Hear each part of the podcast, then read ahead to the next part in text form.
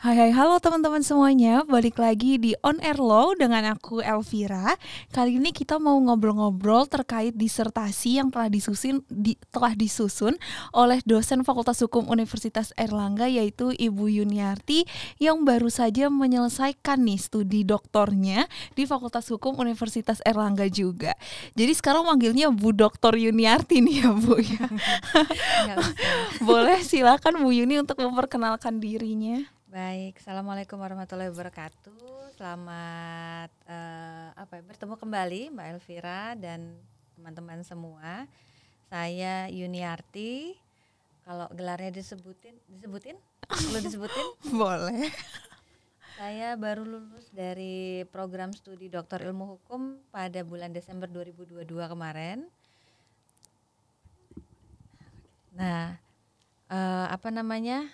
dari Universitas Airlangga juga. Lalu kemudian saya mendapat gelar LLM dari University of London tahun 2013. Sebelumnya saya mendapat gelar Magister Hukum dari Fakultas Hukum UNER tahun 2009. Dapat S1 lulus tahun 2006-nya. Di UNER jadi, juga. Di UNER juga. Jadi kalau dipanjangkan Dr. Yuniarti saya LLM. Nah, mantap, gitu. Keren banget nih. Namanya satu kata dengan encourage dan hasrat untuk memperpanjang nama, jadi memperbanyak sekolah. Boleh. Ini boleh dicontoh nih teman-teman yang namanya mungkin pendek satu kata aja bisa belajar terus nih seperti Bu Yuniarti. Nah, kita langsung ngobrol-ngobrol aja nih ya Bu ya. Kalau saya lihat nih profilnya Ibu di website UNER punya banyak sekali interest di bidang private law, kayak business law, investment law, terus ada dispute settlement juga. Nah, mengenai disertasinya Ibu nih kemarin bahasnya tentang apa sih, judulnya apa gitu, mungkin boleh dijelasin. Oke, jadi disertasi saya kemarin membahas tentang penyelesaian sengketa di bidang investasi. Nah, penyelesaian sengketa di bidang investasi kan ada banyak sekali macamnya. Yang saya ambil itu Multilateral Investment Court, MIC, pada bidang investasi sebagai alternatif penyelesaian sengketa. Wis, mantap. Keren banget nih dan berat banget nih kayaknya.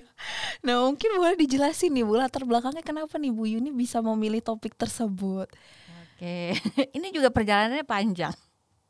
Karena pertama saya ingin mengedepankan, saya mau ngambil tentang bagaimana sih prinsip investasi yang memiliki keseimbangan kepentingan. Tapi kalau prinsip keseimbangan kepentingan itu nanti kita terjebak ke proporsionalitas dari si investor dengan si pemerintah ini gimana? Hosted dengan si investor ini kepentingannya bagaimana kalau mau dibalancekan? Tapi kan membalancekan suatu kepentingan itu susah ya. Benar. Jadi daripada kita membalancekan dan sementara banyak sekali sengketa yang terjadi di luar dalam bidang hukum investasi, mekanisme penyelesaian sengketanya juga bermacam-macam, mulai dari yang state to state, ini yang masuk ke WTO, lalu kemudian ada yang antara investor to investor itu sendiri, ini masuknya ke international commercial arbitrations. Kalau investor dengan negara ada dua macam juga, dia mau ini merupakan sengketa publik, maka kita masuk ke pengadilan. Dia merupakan sengketa ISDS. ISDS ini Investor State Dispute Settlement, ini yang saya ambil. Jadi jenis sengketanya adalah ISDS. Di mana bidang ISDS ini yang bersengketa adalah negara dengan si investor. Investor adalah subjek hukum privat, negara adalah subjek hukum publik. Harusnya mereka tidak sederajat. Tetapi untuk sengketa ISDS ini mereka disederajatkan. Berarti unsur kedaulatan kita kesampingkan terlebih dahulu, lalu kemudian prinsip-prinsip hukum internasionalnya juga masuk dalam mekanisme penyelesaian sengketa ini. Tetapi forumnya saat ini cuma ada satu, yaitu melalui ICSID. Ini adalah forum arbitrase publik privat yang dimiliki di bawah dari IMF. Nah, mekanisme ISDS ini banyak sekali mendatangkan suatu kegelisahan di masyarakat internasional ya. Kenapa? Karena tidak ada mekanisme mekanisme untuk banding, tidak ada appeal mechanism, tidak ada cara untuk mengkonfrontir putusan yang sudah dijatuhkan oleh ICSID. Nah, jadi Dan juga belum lagi tentang apakah si arbiter pada ICSID itu memiliki kemampuan untuk melihat bagaimana kepentingan dari kedua macam pihak yang sebenarnya berbeda. Apa yang harus dikedepankan, bagaimana prinsip yang harus ada pada saat itu. Bahkan prinsip hukum investasi yang kita kenal sebagai investor legitimate expectations, ini harusnya pun didahului dengan due diligence. Harus dilakukan satu due diligence terlebih dahulu. Berarti kan kita melihat apa sih ekspektasi yang diharapkan oleh si investor sebelum akhirnya si investor mendalilkan adanya suatu tindakan penyimpangan oleh yang dilakukan oleh pemerintah dalam wujud expropriation dan lain sebagainya, pengambil alihan secara langsung maupun tidak langsung, pelanggaran non-diskriminasi dan lain sebagainya itu. Jadi untuk sengketa yang sebesar itu dengan subjek hukum yang berbeda statusnya sebenarnya, tapi forumnya saat ini cuma ada satu, ini sangat menjadi perhatian yang miris sebenarnya.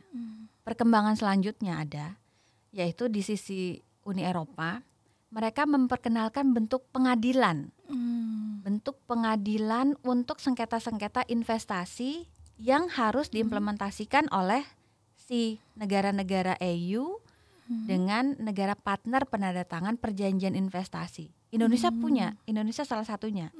Karena kita merupakan negara penandatangan juga, berarti kita mengakui nanti untuk penyelesaian sengketa Indonesia dengan salah satu investor dari EU ini memakai investor court system, ICS. Tapi sekali lagi ICS bentuknya adalah court. Court itu kewenangannya disampaikan, dimiliki oleh negara melalui kewenangan yudikatif. Nah, untuk putusannya pun berarti berkaitan dengan kewenangan kedaulatan suatu negara, karena negara memiliki sovereignty tadi ya. Sehingga bagaimana caranya nanti negara ini harus mengakui, merekognisi putusan ICS. Lalu kalau bentuknya court, berarti kita harus juga menyediakan appeal mechanism. Tapi appeal mekanismenya tidak ada, baik berupa pengadilan tingginya atau pengadilan kasasinya. Bentuknya court tapi hanya satu stage saja. Nah, bagaimana menjamin legitimasinya? Lalu kemudian akhirnya tahun 2000 selama proses saya berjalan mengerjakan itu tahun 2019 UNCITRAL mulai melakukan working group. Oke, kita bikin satu mekanisme court tapi multilateral khusus di bidang investasi untuk menjawab pertanyaan-pertanyaan ini. Jadi yang saya kaji waktu itu bagaimana bentuk multilateral investment court ini, kewenangannya bagaimana, lalu legitimasinya seperti apa, terus nanti rekognisinya bagaimana, karena sudah susah payah bayar mahal orang-orang si investor dengan si state ini bersengketa dalam satu court tapi tidak bisa di eksekusi putusannya, kan jadi sia-sia nanti. Oke, jadi urgensinya awalnya karena dari ini ya Bu, adanya ICSID. Iya betul. Lalu muncullah Ibu bikin membahas mengenai court multilateral ini ya. I see. Terus boleh nih Bu diceritakan apakah kesulitannya dalam menyusun disertasi ini gimana gitu? Oh, kesulitannya banyak. Karena yang pasti karena saya membahas tentang bentuk court, berarti kan harus ada dua yang harus ada dalam disertasi itu. Substance-nya apa, hukum materialnya bagaimana, yang kedua procedural law-nya seperti apa.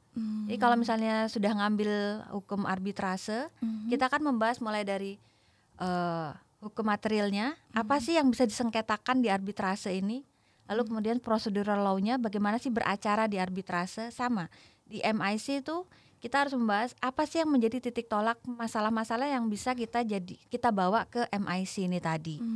Kalau misalnya kita berpegang ke, kita bawa aja kasus yang dari ICSID itu, semua yang bisa disidangkan di ICSID, yang bisa diarbitrasekan di ICSID itu kita bawa ke ranahnya MIC, tapi kan butuh legitimasi lagi. Itu butuh kesepakatan, berarti kita bikin konvensinya dulu.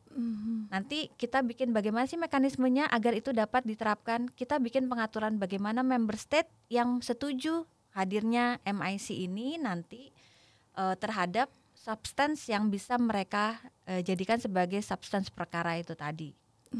Baru procedural law-nya. Oh, jadi panjang banget nih ya Bu ya penyusunannya dan pasti banyak banget nih kesulitan-kesulitan yang dihadapi. Lalu apakah nanti akan ada novelty nih Bu di kemudian harinya dari disertasi ini? Novelty-nya itu tadi karena bentuknya baru belum ada sampai saat ini. Jadi novelty-nya ada di kebaharuan terkait dengan teori, teori temuan terhadap teori baru. Kalau disertasi kan ada 3 macam outputnya ya. Salah saat saya mengambil yang kebaruan bentuk model ini tadi, teori baru terhadap adanya MIC. Wah keren banget nih. Lalu terakhir nih Bu, ada pertanyaan dari saya, kesimpulan dan juga sarannya dari disertasi yang Ibu susun itu apa saja? Aduh, ini kayak uji ya.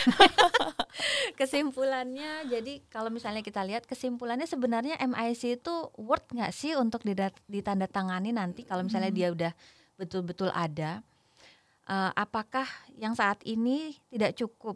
Nah, itu yang saya bahas. Jadi kesimpulan saya kemarin menyatakan bahwa asalkan nanti pada tahapan establishment-nya para member state ini menyepakati tentang substance-nya, lalu bentuk proseduralnya, selection mechanism of the judges-nya juga seperti apa, lalu ada balance antara komposisi para judge yang ada dalam adjudicator yang ada dalam MIC, maka Indonesia bisa menandatangani ini. Sepanjang nantinya MIC ini juga harus kita dapat identifikasi apakah dia merupakan satu court tersendiri atau karena ada satu, saya tampilkan juga MIC tidak berdiri sendiri, dia bisa menjadi salah satu upaya appeal mekanisme dari bentuk ICS ini tadi, ICS.